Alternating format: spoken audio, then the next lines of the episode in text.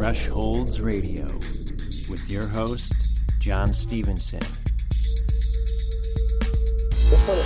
According to UFO activists. And there in the darkness, on the ground, knocking on the walls, I see something crawling towards me. It's obvious that she had been stabbed. why like, oh my God, there are is you a real seeing this? phenomenon, what the evidence to is. a formation forming. You're listening to Thresholds Radio. We have a brand new show tonight with Tom Cameron. Also, we'll be talking with Mike Kleen. That and so much more on Thresholds Radio.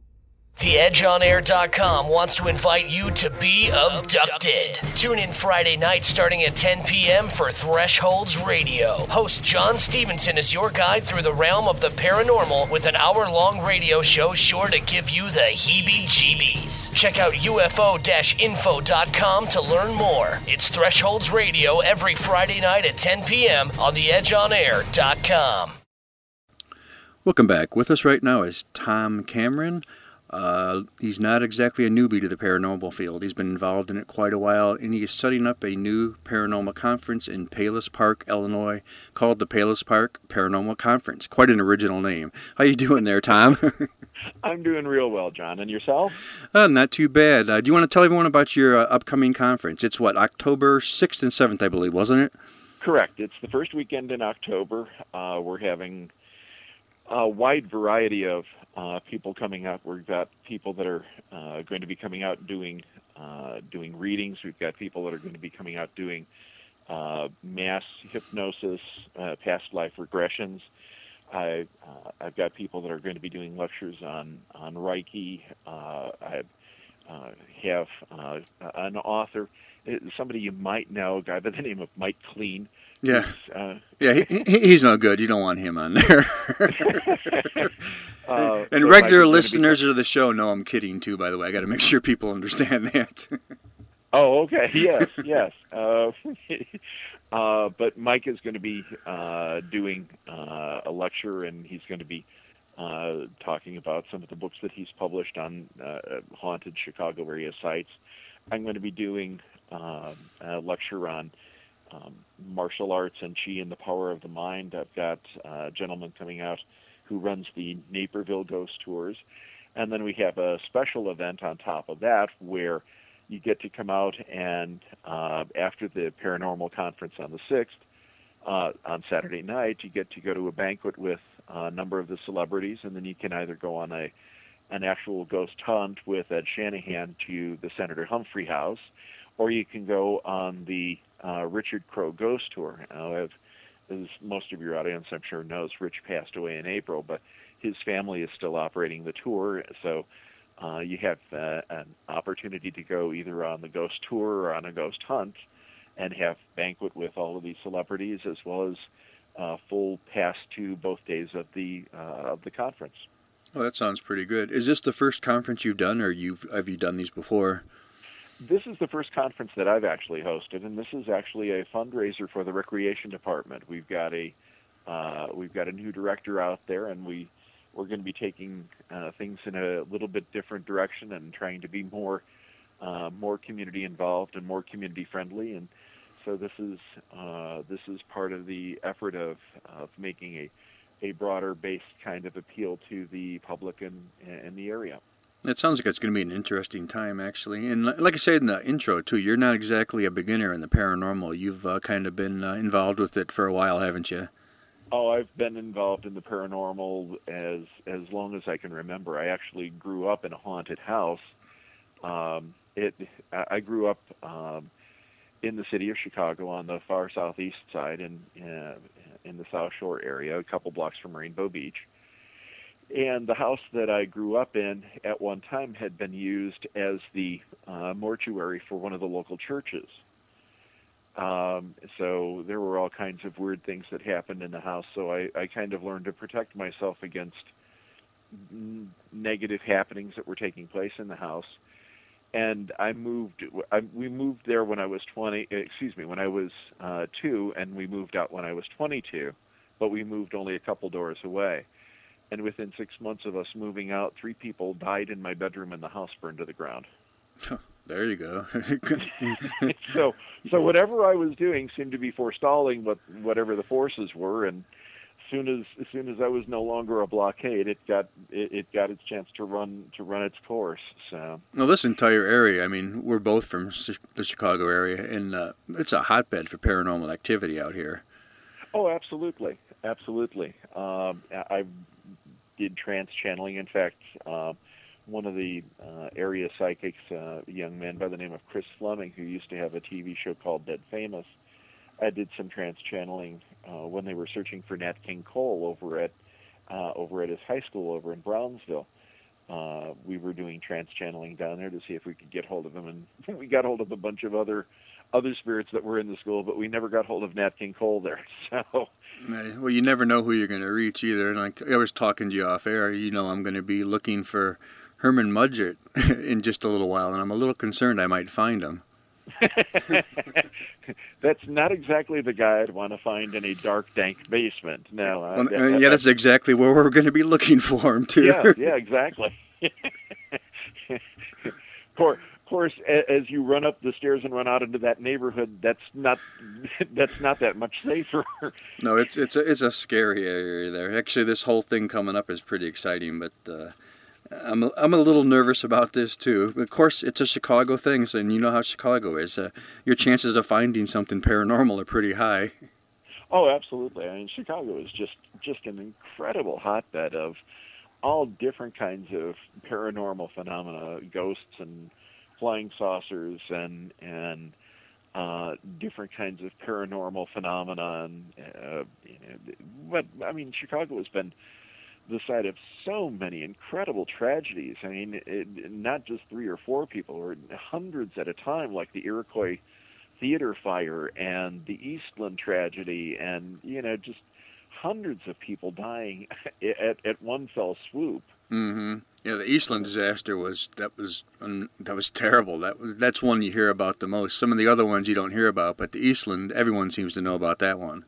Well, I actually had a. It's kind of funny. I had a great uncle that that passed away in the Eastland tragedy, and he was here from Hungary, and he ended up getting buried in Resurrection Cemetery in a temporary grave under an assumed name because they wouldn't take Hungarians; they would only take Polish. Huh. so, so he ended up getting buried under an assumed name, and we don't even know where he's at anymore because it was a temporary plot because he was the only one here. So, he's he's under one of those headstones, but we no idea which one because he got had somebody buried over the top of him. Oh, there you, you're you're never going to find out. Oh no, no, uh, those records are gone. Of course, I guess if you if you ever watch the news, we're kind of notorious in the Chicagoland area for burying people on top of one another.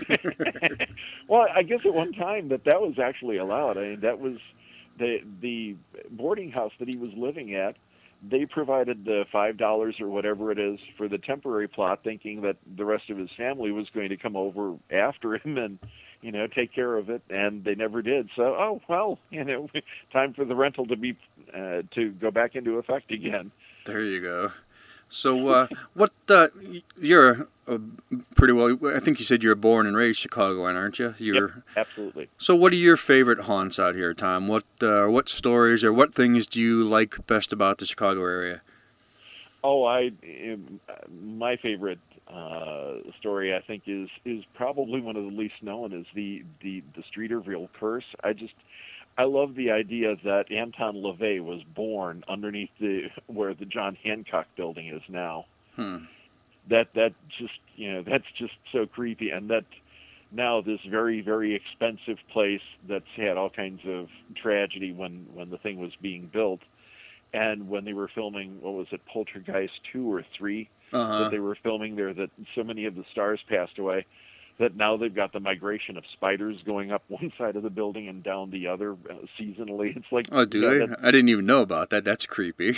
oh yeah, yeah. Twice a year they have a migration of spiders up one side of the building and down the other. Wow. And and if you go to the uh, to the restaurant up on the 95th floor, mm-hmm. they've got the double pane glass. There are literally thousands of spiders between the double pane glass that get trapped there in their migration. Oh, you're kidding. Oh no, it's it's it's very disconcerting if you're arachnophobic. Oh, even if you're not, that's just downright creepy. see, see, I told you. One of my favorite places is the one most people have never even heard of. Yeah, yeah, I've never heard of that. I've been, I've lived out here my entire life. I, I'm I'm sure it's probably not one of the things that the John Hancock Building wants widely publicized as they're trying to sell their million dollar condos. yeah, that's true. It's probably not the best to uh, try to get people to rent a place or buy a place when you mention the spiders. yeah, I, I would think not. Uh, I, I would think that that would be on the uh, on the don't buy list. exactly. So what uh, what's your most uh, memorable paranormal experience you've had in your life, whether it be a kid or you know adult or whatever? What's the one that's the strongest for you? Oh, um, probably when I was it might have been my first one. Uh, I remember as as a little kid uh, being in my bedroom and seeing a pair of hands in shadow on my door and then they turned three dimensional and came after me. Whoa, okay. yeah, it was like, okay, I know this isn't supposed to be happening, and I screamed and woke up the the entire building. And you know, my my mom was of the uh, of the nature that uh, if it wasn't breakable and she couldn't smoke it, it didn't exist. Um, yeah. you know uh so that was she was hearing none of that. There's no reason for you to be afraid of the dark. Don't be ridiculous. Nothing you know. And i kept trying to tell her it's like no there's there's something else going on here. Um my dad was was much more open to uh, psychic phenomena um and one night when i couldn't stand being in my bedroom anymore i was sleeping on the front couch he actually watched one of those old spire wall clocks that have all the various points on it come off of the wall, turn 90 degrees, and drop straight across my face. Oh, okay. it's like, uh, okay. Uh, and somehow, some one of my, I'm assuming it was one of my spirit guides, at the same time was screaming for me to put my hands up. So, in you know, as I'm sound asleep, I put my hands up, and all of a sudden, this this sharp metal clock is breaking apart in my hands. it's like, what's going on? Because I was sound asleep. Oh, that's creepy. And that hap- How old were you when that happened? I was about 14 or 15, so I was right in the middle of uh, of the height of what most people would expect poltergeist activity to be using. So. Exactly. So, have you experienced things? I mean, I've I've had stuff on and off my entire life since I was a kid, and I think we were talking off air. You've kind of had those kind of experiences too. Oh, absolutely, absolutely. Uh, well, uh, as I had said uh, off air, you know, I've I've done um, uh, professional uh, card reading, and I've done uh, professional trance channeling, and and a wide variety of things. My my primary occupation is I'm a martial arts instructor, but I even that I, I deal with the more esoteric and arcane aspects of it, where uh, I actually throw energy to knock people down or knock people out or cause all kinds of physiological problems uh, with them using the same pressure points that an acupuncturist uses. I, when when I did my stint on Ripley's Believe It or Not mm, about 15 years ago now, they nicknamed me the Human Stun Gun. Oh, that's cool. yeah, the the uh, uh, it, it was kind of funny because the the producer of the segment flew us out to um, uh, flew us out to one of the Ripley's Believe It or Not aquariums out in uh, Myrtle Beach, South Carolina, and uh, as he's got uh, half a dozen of my students out there, and he's got me out there.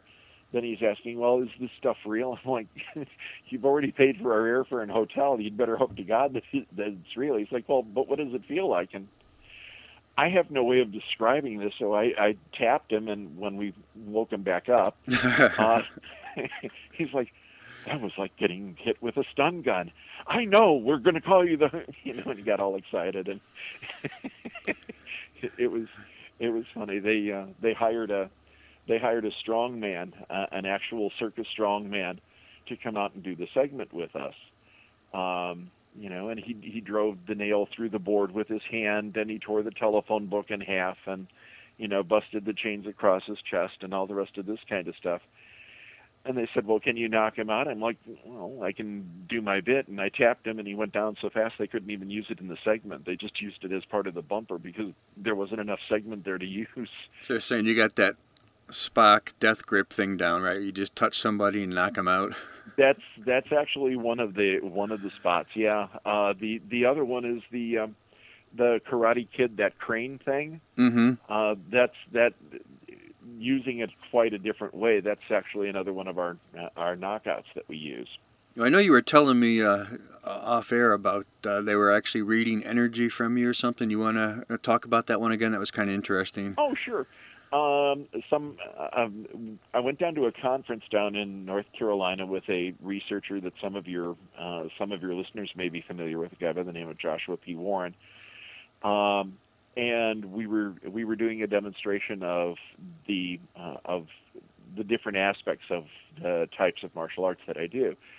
And in one instance, I touched one of my students and knocked him out. Another one, I did a touch less knockout, so he was like five, six feet away from me. And a third one, I did uh, a sound knockout. And when I did the touchless and the sound one, they the readings that they got off of me were uh, higher, they said, than uh, an MRI machine puts out. It was it was a very brief burst, but not only was there an EMF pulse uh, that went with it, which also explains why I tend to burn out cell phones and things like that. Uh, That's good. To, good to know. oh yeah. Oh, absolutely. That's why we're using a landline for this show. That's also when I see you on October sixth and seventh. I'm leaving my cell phone in the car. yes. Oh, absolutely. I mean, it, that's that's a really that's a really wise idea to do. Uh, when when I finish with this, I'll I'll, okay. I'll give you another story that people just love.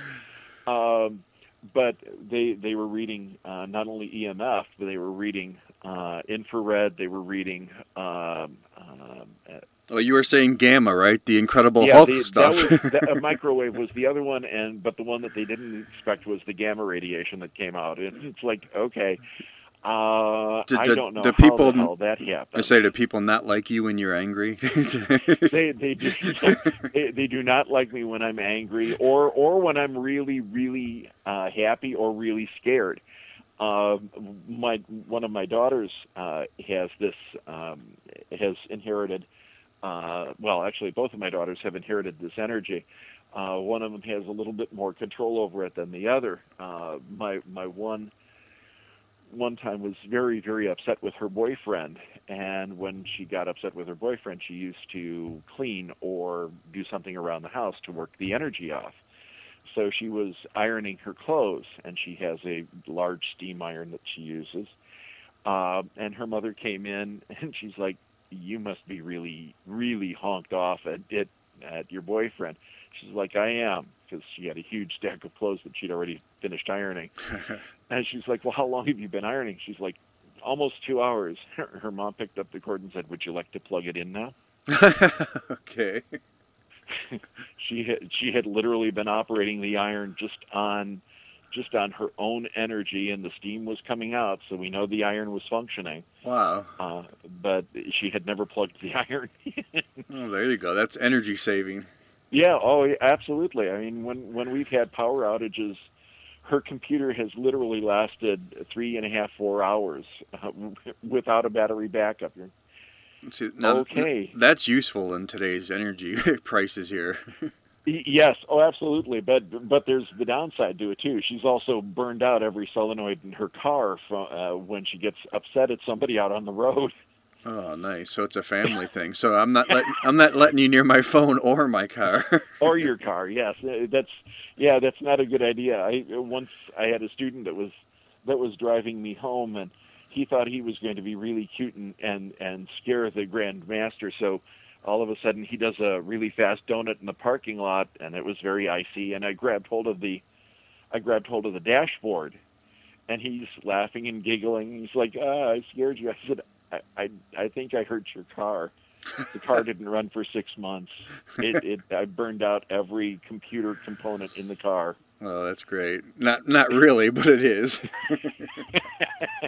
Well, I, I felt it move, and it's like uh, something happened. I had no control over this energy, but something happened. Are you one of those people that can affect streetlights too?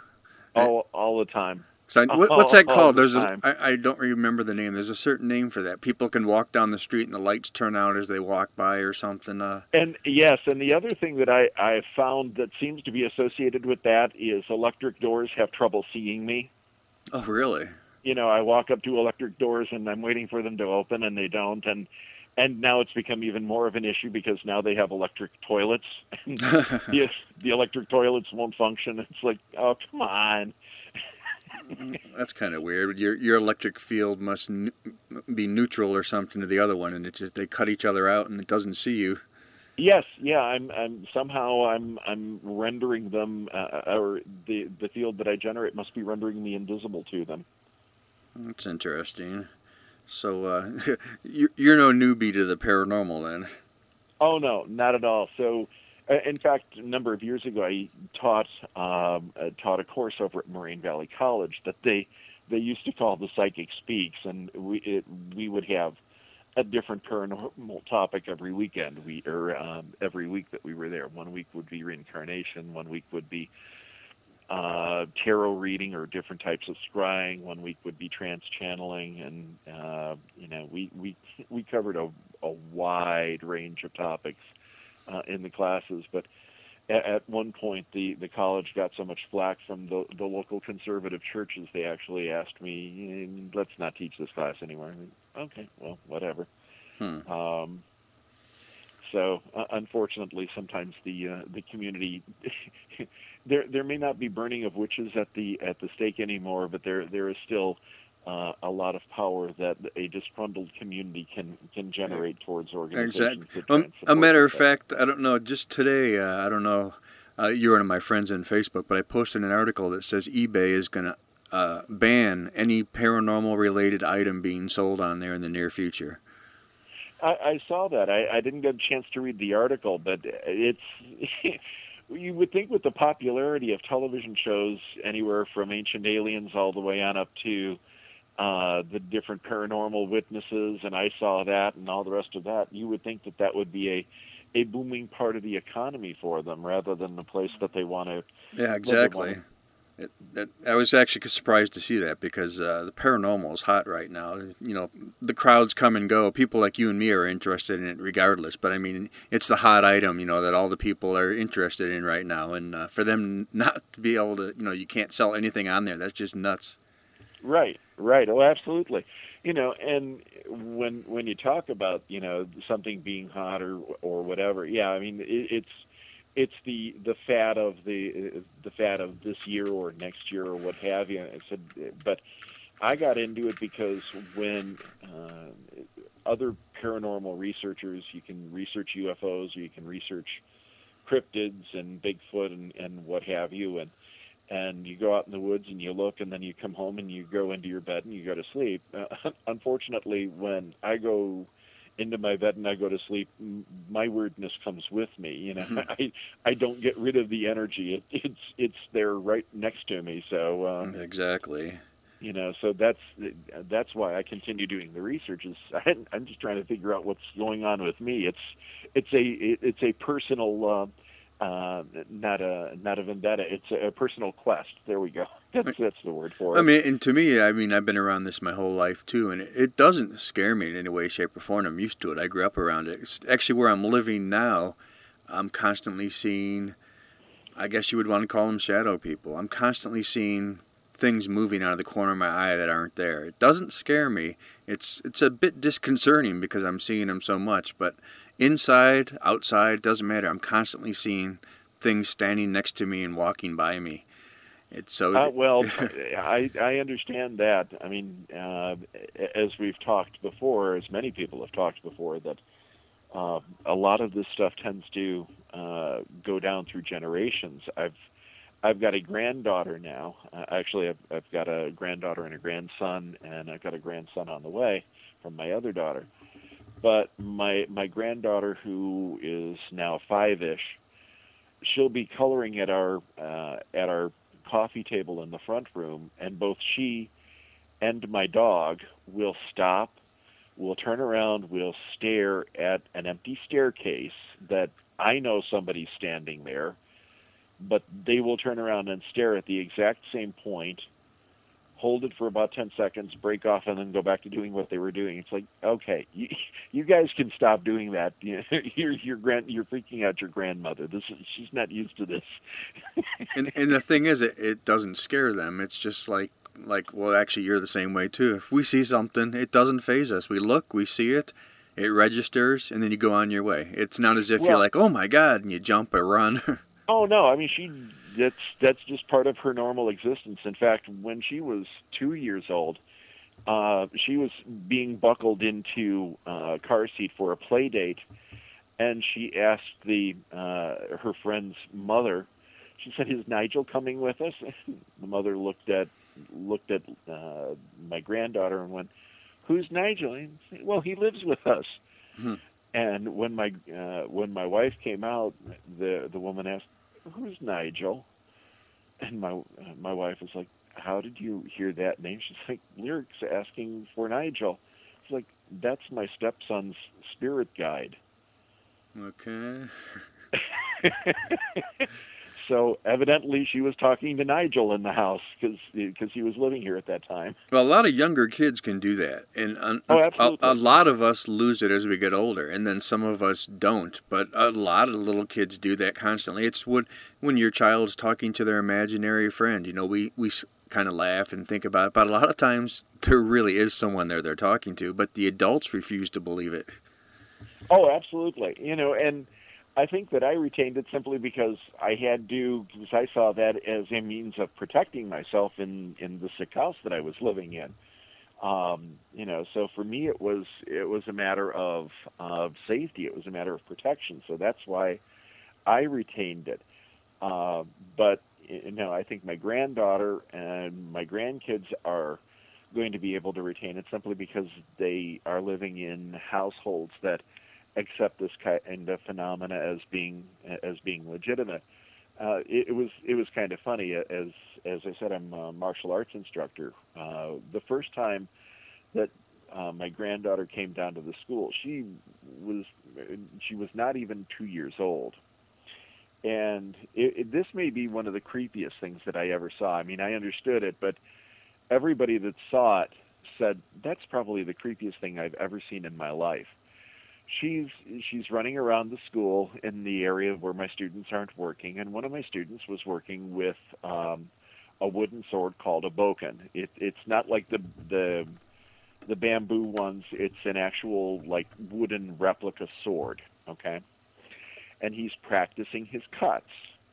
And my granddaughter all of a sudden looked at him, and for whatever reason, she came running up to him uh, stood right at his feet and stuck out her hands like she, you know, give me the the gimme kind of signal that little kids will do. Mm-hmm. Okay.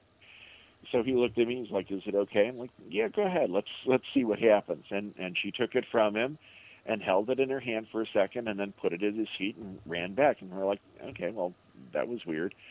Uh, same thing happened again. He picked the sword up, started doing the cuts, and she came running back and did the same thing.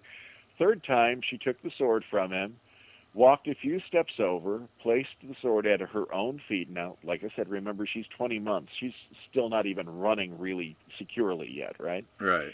She put the sword at her own feet, snapped to attention, did an absolutely flawless full full horizontal bow over the sword, snapped back to attention, and ran away. That's interesting. she well now what she did was she was we finally figured out she was trying to get him to bow to the sword before he was using it that that was a sign of respect which is traditional out of japanese systems. Oh okay. But she could never have seen that because i don't even teach a japanese system. So this was something that came out of her own head that's that's that could be like previous life, or that could be someone you know with her. You never know because that previous life stuff too. Sometimes you know things that you really shouldn't know. Oh, absolutely, and and uh, it was kind of funny because everybody that saw her do that said exactly that same thing. It's like, okay, that was not something that she just thought to do. That was something she's done a million times before um, it, it, I mean, the the level of precision in it was so extreme. That was not something that even if she had seen it, she could have replicated. This this was literally a flawless representation to the sword. It was like, okay, that was that was just really creepy. Yeah, that, so, well, that past life stuff's amazing. And you said at your your conference too, you're going to have people doing uh, the past life regressions too, right? Yes, I have. Uh, I have a hypnotist coming in by the name of Greg Paxson, who's going to be coming in. He's going to be doing a past life regression session with uh, with everybody who comes to that particular seminar. The thing that that's really exciting about what Greg does now, he can't do it in a single session, obviously, but what his specialty is is he will bring forward one of your past life talents. For example, if you were um, if you were an alpine skier in a previous life. By working through the hypnosis, he can bring back all of your skill as an alpine skier. Um, you know, he kind of laughs. He's like, a lot of times what ends up happening is, you know, you can end up becoming a really skilled roof thatcher. Mm-hmm. You know? So, so it's it's not exactly a a skill that is uh, convertible to any kind of use today, but there are times that you know that he can bring forward musicianship or uh, or other types of skills. Um, you know, Does he actually choose what comes forward, or is it just something that happens that a skill that you had from a previous life? Well, what they once they are able to uh, hone in on skills that you had in a past life, then you're able to choose. At least that's my understanding of it. Then you're actually able to choose which skill that you want to bring forward, provided you don't have any any blockages uh, uh, between that time and this time. Like you know, if if for what say you were a phenomenal witch in a previous existence, mm-hmm. but in one of your interim lives you got burned at the stake because of the witch, you you may have some emotional blockage to bringing that forward again. Well, that's what I said. I go, you know, perhaps you were a uh, you know axe murderer, and you were really yeah. really good at it. you, you, certainly don't want him to bring that back. no, no. So so yes, you do have the you have the opportunity of of exploring the various past lives that you've had, and then. Uh, selecting which uh, which of the skills that you may have uh, you may have developed in a past life to bring forward to this one. Okay, because that, that could really blow up in his face if all of a sudden he brings back Jack the Ripper. yes, yeah, that that would that would not be pretty. And, and, I think I think Jack might know uh, Jeff Mudgett too. Yeah, I, I you know I, I have that feeling that uh, that because of Jeff's uh, explorations into his great is it great or great grand it's it's his great his great great grandfather Okay, yeah, into his great great grandfather's life that uh, that he might be hanging around to try and see, okay, what mischief can he create next? Uh huh. Well, Jeff's actually said that too. He says he can actually hear his great great grandfather saying bad things in his head. I'm like, uh, oh, I'm like, oh great, and I'm going down to the basement with you. Yay! that does that does not surprise me a bit. I, I would think that his great great grandfather would have a tremendously powerful um, energy, mm-hmm. you know, be it albeit negative, but you know that he would have an incredibly powerful, energetic uh, signature around himself. And I, I might have to bring some sort of sacrifice. I actually asked Mike Kleen if he wanted to come along, but I haven't convinced him yet. but I was honest. I told him that I, you know, in case something bad happened, I wanted to give him to the spirit. well, you know, if if Mike craps out on you, uh, I'd be I'd be more than happy to come along as a bodyguard. I've done bodyguarding before as a yeah. as a martial arts instructor. Mike so, was being uh, quite a weenie about it. uh, I I would call it quite sensible, but you know that's just me. okay. Uh, yeah, this whole ordeal, like I say, I keep thinking about that a lot lately too. Going down to that basement with Jeff is like really starting to make me a bit nervous. well, I, would think that a lot of praying beforehand would would be well in order for both of you.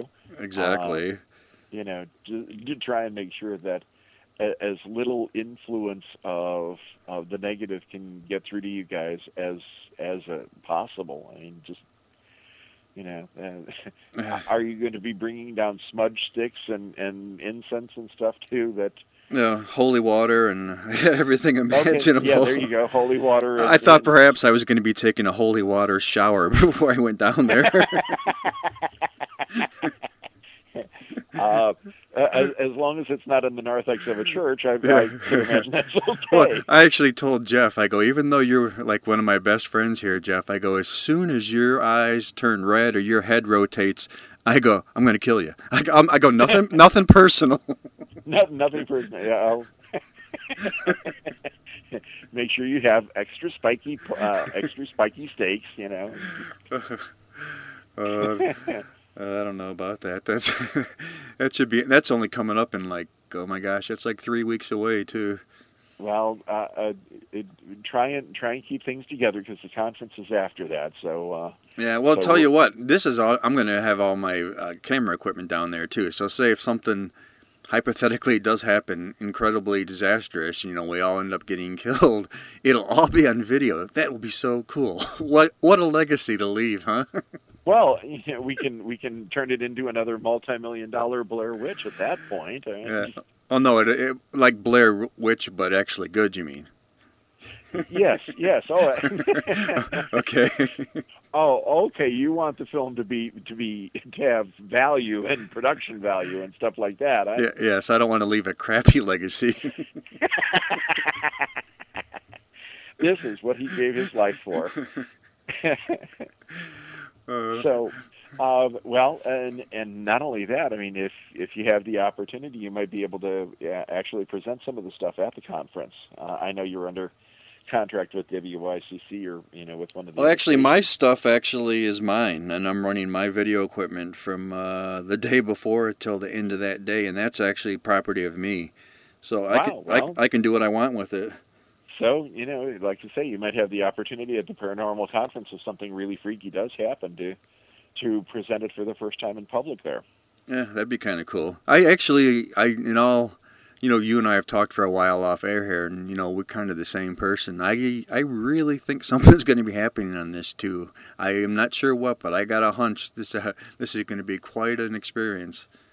I, I've yes, I've no doubt of that. I, I don't think you're going to come back the same person, quite honestly. But oh, I hope I come back smarter. by virtue of experience or by virtue of uh, intelligence gathered? Yeah, I'll go with the experience one. okay. oh, okay. Well, um, I, I know of uh, I know of some really good reputable doctors that can help put you back together again. And, yeah, um, never worked for Humpty Dumpty. yeah, yeah. The, you, we we hope that there's going to be enough to put you back together again. That's that's all we can do. So. Uh, yeah. Um, the the the other thing too, uh, if people are are interested in in seeing who other than you and Mike and and whatever uh, are going to be. Oh yeah, I'm going to uh, be there too. By the way. yes, yes. Absolutely. Uh, if they actually want to see a listing of, of who all of the people that are going to be there, uh, we do have a, a, website. Just it's real simple. It's just Paris, um, palosparanormal.com. Oh, there. That's easy. Yes, palosparanormal.com. So yeah, they can they can actually go there and get a list of all of the people that are going to be there, how they can reserve for tickets, um, yeah, can you the, buy? Uh, yeah, now that you mention that, can you get? Uh, do you buy tickets in advance, or do you buy them at the door? How's all that the, work? The well, the the uh, if they're just coming for the day, they can get that at the door. Uh, we do have a VIP uh, pass that gets them into the fair on both days, gets them to the uh, the celebrities banquet that night at Hackney's restaurant, which is a really nice restaurant out here in Palos. Am I invited to that too? You, you betcha. okay. You betcha. Uh, and then, as I said, you can either go on the ghost hunt uh, with uh, one of the area uh, psychics at Shanahan, or you can go on the, the Richard Crowe Ghost Tour. Um, yeah, I've never been on the Richard Crowe tour. I mean, my my whole life I've been out here too. It's one of those things I always wanted to do, but never got to it. Well, as as you know, Rich Rich passed away in April, but his his family is is still operating the tours, which is so, an absolute great thing. I'm so glad they decided to do that. Oh, absolutely. I it, it's you know it, it's kind of an irony because we're like uh, uh, we're kind of looking to see if if Rich pops up over at Resurrection Cemetery oh, now. exactly. I actually don't know if you heard that in the show. I talked about that right after the day we were talking about Richard passing away, and I, I kind of said it. You know, I'm like, how long before we're going to see Richard out there? I go, you, you, you watch, it's going to happen. well, I, I actually I, I wrote an obituary for uh, for Intrepid magazine for Rich that uh, that's going to be in the magazine coming up, uh-huh. and I was saying it, it won't be long before you see a lovely couple out on the dance floor of the Willowbrook Ballroom. Rich, uh, Rich dancing with this uh, with this lovely young willowy blonde lady out on the dance floor, and then later on seeing them hitching uh, hitching a ride on Archer Avenue. Yeah, both of them. yeah, both of them. Yes, and you know, our car broke down. It's going to be funny. Is you know we're kidding about this now, but I, I say I was talking with Mike Kleen right after we, you know when Richard passed away. Mm-hmm. It, years from now, you know, 10, 20 years from now, if the Earth hasn't exploded, that's another subject. Uh, there, there could be stories about Richard, like there is Resurrection Mary now. I just foresee that. I think down the line there's going to be Richard stories. I that wouldn't that wouldn't surprise me at all. And and in fact, one of the um, one of Rich's favorite ghosts, uh, Clarence Darrow, um, was uh, which he saw occasionally over at the uh, the bridge over by the Museum of Science and Industry. Uh, his, I, I believe it's his great grandson or his grandson, is, um, is we're we're negotiating with him right now. Is possibly going to be one of the presenters because he's an area hypnotist. Mm-hmm.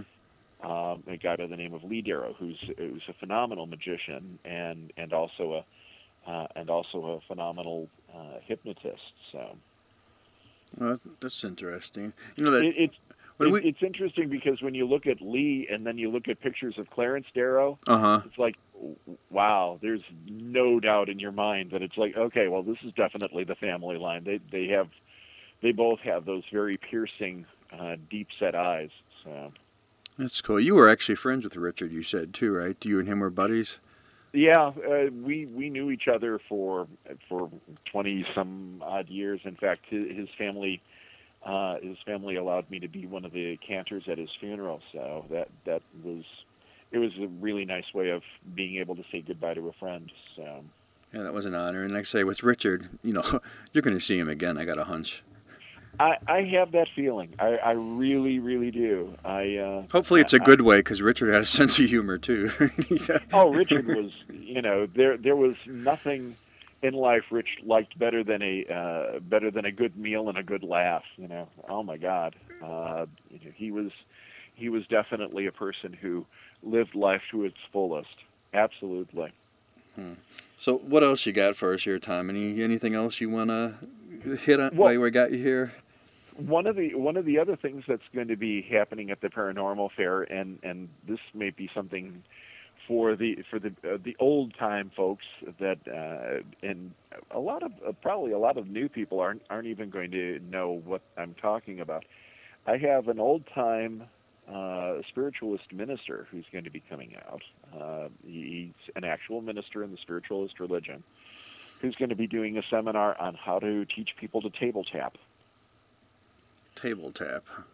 Right, where it's it's goes back to the origination of uh, having spirits rapping uh, to you know one for yes and two for no to answer your question. Oh, okay. What they do is they will sit around a card table, put their hands on the card table, pray, and then all of a sudden the table will tip up on on two legs and the table will actually tap out messages.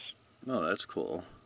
It, it's it's very interesting because there there are times that the spirit becomes so powerful the table starts moving around the room or actually starts floating. So uh, he, we're we're looking very very forward to to seeing that because that's not something that that most of the people in modern psychic phenomena have have had an opportunity to experience. So this is like a first-hand kind of conference. It's not something where you just go in there and listen to people lecture. I mean, they're actually oh, going to be it's no. interactive with the audience. You know, people walk up and they can do things. Absolutely, absolutely. On the first floor, we're going to have vendors that are going to be doing readings and uh, going to be hawking their wares and such. and then in the uh, lower level, the the all-purpose room is where we're actually going to be having all of the all of the uh, various types of presenters. Uh, so, yeah, I mean, I, I, the way that I wanted it is I wanted to have as much of the public having personal experiences with it, not just sitting in chairs, because I, I've been to those types of things and they get boring. Are, oh yeah, you know after the after the first two presenters, it's like oh god, another one. Uh, this this is actually going to be something where people are going to be actually physically experiencing it. I mean, that, the presentation that I'm doing, I'm going to be teaching people how to manipulate their chi energy with with sound, so that you can gain greater strength. You can move things with greater ease. Um, I, I mean, I've taught this to firemen who are pulling fire hose and using the sound technology to pull fire hose more easily and and get people out of burning buildings because they can pick them up more easily. Things like that. Well, that's cool. So this is going to so, be this is going to be more like uh, the fun fairs we used to go to when we were kids. They used to have. well, that, that's what I'm picturing. You know, a big thing like that where it's interactive and you talk to everybody and there's different things you do rather than just like a conference. Oh yes, it, it as I said, it, this is going to be. I, I'm really excited. Uh, this is this is going to be very unique uh, in insofar as paranormal conferences are concerned. It sounds like it's going to be a good time, and that's on October sixth and seventh. And uh, right. What's your uh, what's your website again? I know you hit it, it's but let's just, do it again. it's just palosparanormal.com. Okay, sounds good.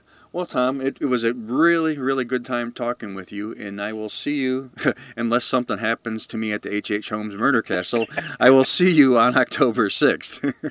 Very good, John. It's been a pleasure, and, and I hope to see you and, and lots of your listeners out there. Okay, take care now. Take care. Bye bye.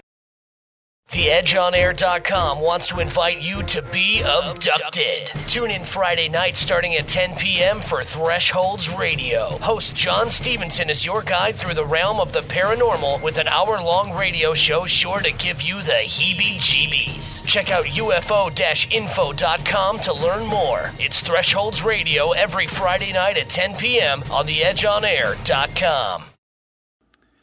Welcome back to Thresholds Radio. With us right now is our good friend Michael Kleen. How you doing today, Mike? Hey, John. I'm doing pretty good. It's great to speak with you again. Well, it's been a while. It's been, I believe, a month. We've kind of been on a little vacation here. I know you're in a little transition, and uh, I've been in a little transition too. I kind of moved, but not your normal move. I moved from a traditional stick construction house to an RV. A little bit of a lifestyle change, and uh, yeah, and it you sounds great. I've always wanted to, to live mobile. It's actually pretty cool. I'm actually I enjoy it quite a bit.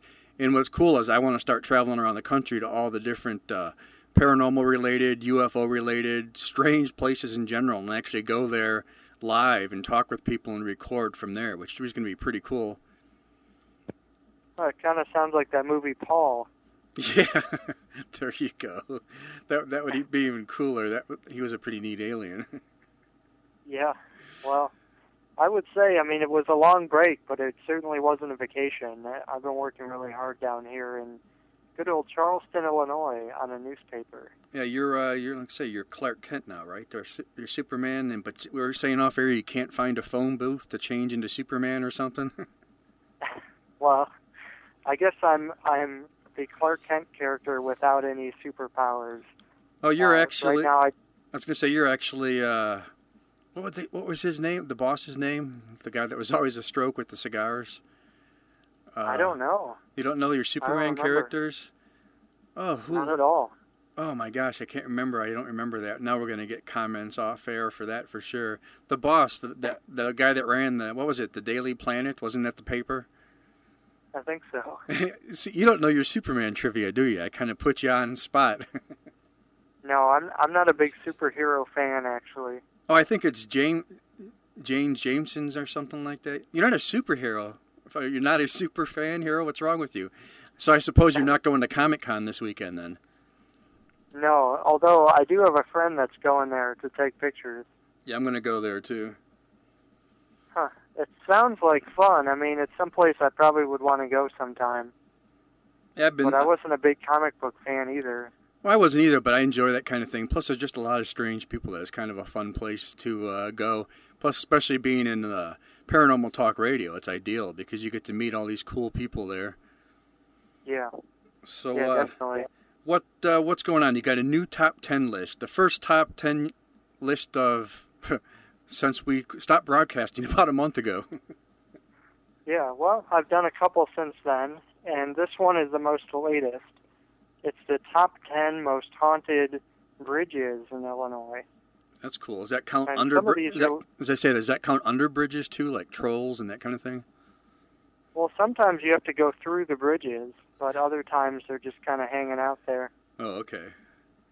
And some of these might be familiar to your listeners, but a lot of them probably aren't. I, I have a lot of kind of obscure places on here, and so some of them are genuinely creepy. You did one bridge thing already, didn't you? Wasn't there some bridge you got to go through? What was it? A certain time or a certain time, and it opens a portal to hell or something? Wasn't that you talking about that? Yeah, that was that was the seven gates to hell, and thanks for ruining the list for me. Oh, I'm sorry. That. well, you already talked about that. I'm Well, sorry. it's such a great location. I, I never understood that one anyway. Even back when you said that, it didn't make sense. So if you're successful, you Well- open a bridge, you open a portal to hell. Whoa, what a prize! well, maybe this time it'll make more sense. okay, I'm sorry. I hope I didn't ruin your number one or something. Uh, we'll see. okay, I'm, I'm Well- sorry. I'll shut up now. Go ahead. These, these remote rural bridges have long been a staple of local ghost lore. And they're places where the ghosts of long forgotten accidents still roam, and phantom voices cry out from the water below. So here's some of these great places. And, you know, haunted bridges are always safe to visit when you're talking about the paranormal. It's, you know, when you go to cemeteries, you got to be careful about what time you're there obviously, if you go to an abandoned building, there's always a risk you're going to get uh, arrested for trespassing. But with a bridge, it's on a public roadway, you know, 99% of the time. So these are great places to go and investigate. So our number 10 on the list is the Old Train Bridge in Schuyler County, Illinois. This uh, isolated wooden bridge over the railroad tracks in rural Schuyler County is rumored to be the home of a phantom train. Locals claim that if you stand on the bridge at night, the bridge will begin to shake and you will hear a, tr- a train whistle, but no train will ever arrive. Another story, common to many r- rural railroad bridges, is that a bus filled with children plummeted off the bridge, killing all aboard. Now the ghosts of the children can be seen darting in and out of the nearby woods. Two men in particular heard the sound of children crying while they were exploring the area. So you that's a common uh, myth at these bridges. It's um, an element of what are called crybaby bridges, and so several of the bridges on this list are going to talk about that, like a bus accident, or somehow children were killed on the bridge. Wasn't didn't that really happen? Uh, Just recently, someone, some kids were teenagers were on a bridge or something, and, and they turned their car off because of one of these legends, and they couldn't get it started and got killed by a train or something. Yes, yes, I think that happened a couple months ago. I remember that. So there, so they'll talk Well- about that years from now, and that one will have some credence to it. Yeah, well, I mean, I'm sure that this probably happened somewhere at some time, but not at every single one of these bridges that that people say it happened at. Right. So number nine on the list is the 400th Avenue Bridge outside of New Holland, Illinois. I've actually been to this bridge, and it, it is very creepy. Uh, the 400th Avenue Bridge crosses Sugar Creek just north of Pool Hill Cemetery, which is currently pretty much non-existent. If you go there today, there's just kind of an open space, and you might see a couple of headstones on the ground, but otherwise it's like completely torn up. Now, according to local lore, the area is a supernatural hotspot and was the scene of a lynching in the distant past. Visitors occasionally hear whispering, talking, rattling chains, and screams as if the lynchings were being repeated over and over again. Even the nearby fields are not immune from this macabre auditory replay. Also, if you lay your hand on the tree where the hangings occurred, It is said that you will witness the events. Hmm. Today, not much remains of the cemetery that overlooks the bridge, and the tree has been cut down. Uh, if you want to pause it here for a second, my other phone is going off. Okay, go ahead. Number eight on our list is the Witches Bridge outside of Clarksdale, Illinois. For many years, a small stone cabin with a long brick chimney stood along the road near a bridge not too far from Anderson Cemetery. That's uh, Cemetery X for those who don't know. Graveyard X It was rumored- yeah. Yeah, Graveyard X, Cemetery X, whatever. It was rumored to be guarded by a zombie dog and to be the home of a family of murdering thieves. a zombie dog. According to yeah, according to local paranormal investigator Larry Wilson, supposedly a man, his wife, and children lived in the cabin. Legend is that the man killed his family, then hung himself on the bridge nearby. It was rumored that if you went into the back room of the cabin, no matter how cold it was, it would become very warm. Others have said that a girl, or witch, was hung from the steel bridge past the cabin. Spook lights are sometimes seen floating around the creek under the bridge. The cabin has since been relocated to Rochester, Illinois, near a city park. Hmm, it's interesting. Uh, number seven on our list is the Love Ford Bridge by Falmouth, Illinois. It's a little bit south of me. Uh, the area around Love Ford Bridge is home to several notorious places, not the least of which is Happy Holler, a bar and soundstage popular with bikers, truckers, and hunters. Just across the road, at the top of the hill, uh, sits Higgins, or it's also known as Coburn Cemetery. Strange lights and sounds have been encountered near the cemetery, and it is rumored to be the site of animal sacrifice and devil worship. Love Ford Bridge is believed to be haunted by the ghost of an, an inebriated young man who jumped into the Embarras River and drowned. One eyewitness who spoke to authors Chad Lewis and Terry Fisk claimed that he heard the sound of splashing and laughing coming from the river near the bridge. Thinking this was strange because of the cold weather, he went to investigate and saw several ghostly figures floating in the water. now, number six on our list is one of my favorites, Lakey's Creek Bridge. This is outside of McLeansboro, Illinois. Now, the Headless Horseman of Lakey's Creek is quite possibly one of the oldest ghost stories in Illinois. And long before a concrete bridge spanned the shallow creek 1.5 miles east of McLeansboro, a frontiersman named Lakey attempted to erect a log cabin near the ford along the wagon, wagon trail to Mount Vernon. One morning, a lone traveler stumbled upon Lakey's body. Lakey's head had been severed by his own axe, which was left at the scene. That's not funny. Well, not that he cut his own head off, Oh. but somebody used his axe. oh, okay. I thought you meant he cut his own head off with his axe. I'm like, there's a, that's a trick. Well, according to legend, his murderer was never found. For decades after the murder, travelers reported being chased by headless horsemen that rode out of the woods along Lakey's Creek.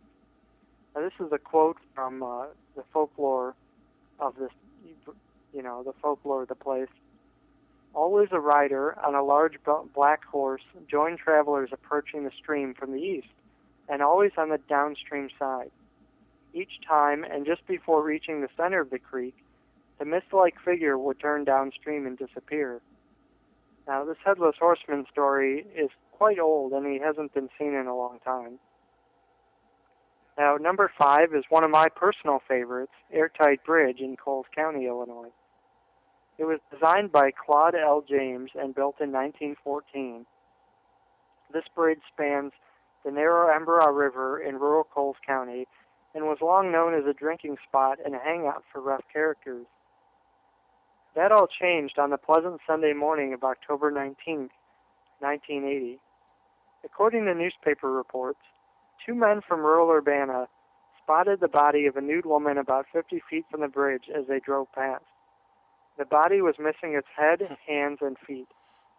After an extensive murder investigation, no killer was ever located, and the identity of the victim remained a mystery for years. Ever since then, an aura of mystery has surrounded the bridge. Locals say it earned the name airtight because of the unnatural stillness encountered while crossing it. or because early automobiles would stall on the steep hill leading to the bridge uh, because there was more air than gas in their fuel tank. So those are two possible explanations. or just imagination, too. Yeah. Now, number four on the list is a Crybaby Bridge, as I mentioned earlier. This one is outside of Monmouth, Illinois. Now, this uh, Crybaby, this Crybaby Bridge is a common folklore motif in the Midwest. And although the bridges may be different, their stories are very similar. One concerns a young mother who drowned her unwanted child in the river under the bridge, and the infant's cries can still be heard.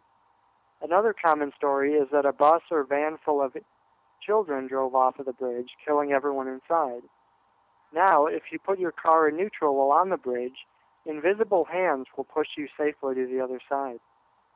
Both of these legends are associated with a steel graffiti covered bridge in the rural uh, Warren County. One tale in particular to this location involves a speeding car full of impetuous youths who struck and killed a fisherman as he cast a line into the creek. Additionally, several people have claimed to hear a baby crying near this bridge. Just as a, a side note, I, I recently watched My Cousin Vinny again, and reading reading that word reminded me of that scene where he says uh, the two Utes. Yeah, I know. So number three on our list is Axeman's Bridge outside of Crete, Illinois. I never actually got to see this bridge when it was uh, operational, you know, when it actually was upright. By the time I got there, it had collapsed. So there's nothing unusual about the concrete bridge over Plum Creek along Old Post Road. In the woods to the northeast, however, sits a rickety steel bridge currently collapsed into the water. It is tagged with graffiti. For years, local teens imagined that this was the scene of a gruesome axe murderer. Some have said the axeman uh, killed a group of kids he caught trespassing on his property. Others tied the tale to an abandoned house nearby, claiming that the man had chopped up his family and then murdered two police officers who came to investigate. when backup arrived, they chased the old man to the old bridge where they shot him dead. Today, there are still the remains of the house scattered in the woods. I never actually found the foundation because it had snowed, and it was it was hard to see the forest floor. And where's that one at? You said? That's over by Crete, Illinois. It's almost at the Indiana border. Oh, okay. Just south of Chicago. Now, this this uh, number two is the Bridges of Bloods Point. Uh, this is in Cherry Valley, Illinois. We've talked about this one too. A cornucopia of urban legends have attached themselves to this hair-raisingly named rural avenue, its neighboring bridges, and the cemetery of the same name. Along the road, visitors have reported seeing phantom vehicles and a dog with glowing red eyes. According to legend, the railroad bridge was the scene of a deadly school bus accident, as well as more than one hanging. These hangings have also been attributed to an older wooden bridge along nearby Sweeney Road. In one gruesome story, a van full of children coming back from a birthday party sp- spun out of control and plummeted off the side of the bridge. The driver, who was wearing a clown suit, can still sometimes be be seen clawing his way back onto the road. He's wearing a clown suit. well, that just makes it even creepier. Oh yes. The, the cemetery at the end of the road is said to be visited by a wide variety of phenomenon, from orbs to phantom to a phantom dog to a vanishing barn to a, a phantom to the clown, disembodied right? laughter of children. Well, the clown is on the road. He's, he doesn't go into the cemetery. Oh, okay. I mean, come on, come on, John. Let's get let's get real. yeah, it's true. Okay, so Blood's Point was named after Arthur Blood, the first white settler of the township that it's in. So it's not like it was named because of some massacre or something. Now we've gone through the list from 10 to 2. I think I know what the number one is. yes, John, why don't you tell us what number 1 is? I'm sorry, I think I ruined it for you. something about seven bridges to hell or something like that, or You got it. And you- the number one. And you, the, the yeah, and the big prize is you go to hell. this is the seven gates to hell in Collinsville. On or around Lebanon Road are seven railroad bridges, some no longer in use. All of them are heavily coated in graffiti, a testament to their popularity for nighttime excursions. Local visitors have crafted a hellish tale around these seven bridges, which they have dubbed the Seven Gates to Hell. The legend is that if someone were to drive through all seven bridges and enter the last one exactly at midnight, he or she would be transported to hell. In some versions, the person entering the final tunnel must be a skeptic, like like someone on, I know. in o- in other versions, no tunnel can be uh, driven through twice in order for the magic to work.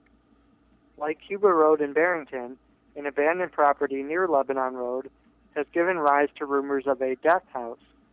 A closed road or driveway is alleged to lead to an old house in which a family was murdered. Moreover, a group of Satanists are said to sacrifice animals and children at the location.